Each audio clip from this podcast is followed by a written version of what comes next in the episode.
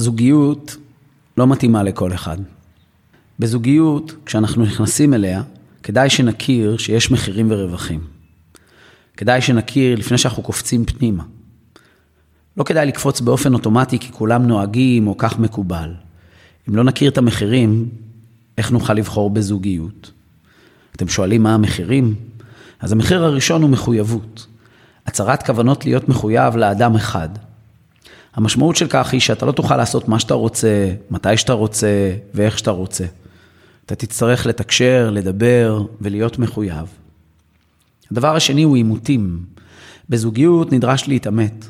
לומר את מה שמפריע לך ולהתעמת על זה. זה לא אומר שנסכים על הכל, אך בלי להתעמת, איך נצמח ביחד ולחוד? הדבר השלישי הוא המוכנות להקשיב למשובים וללמוד את מה שמפריע לשותף שלך. לחקור את נקודת מבטו מבלי להיות עסוק בעלבון או לנטוש שקשה לך. הנקודה הרביעית היא שהאחר יראה את הטעויות שלך, וכמה זה מפחיד לחלק מהאנשים שהשותף שלהם יראה את זה. הנקודה החמישית היא להיות מוכן לתת לאחר להוביל בנושאים שאתה לא מבין, או לא יודע, או לא רוצה להתעסק. והדבר האחרון, כשנכנסים לזוגיות, כדאי לשלם את המחירים באהבה, אחרת אתם תסבלו.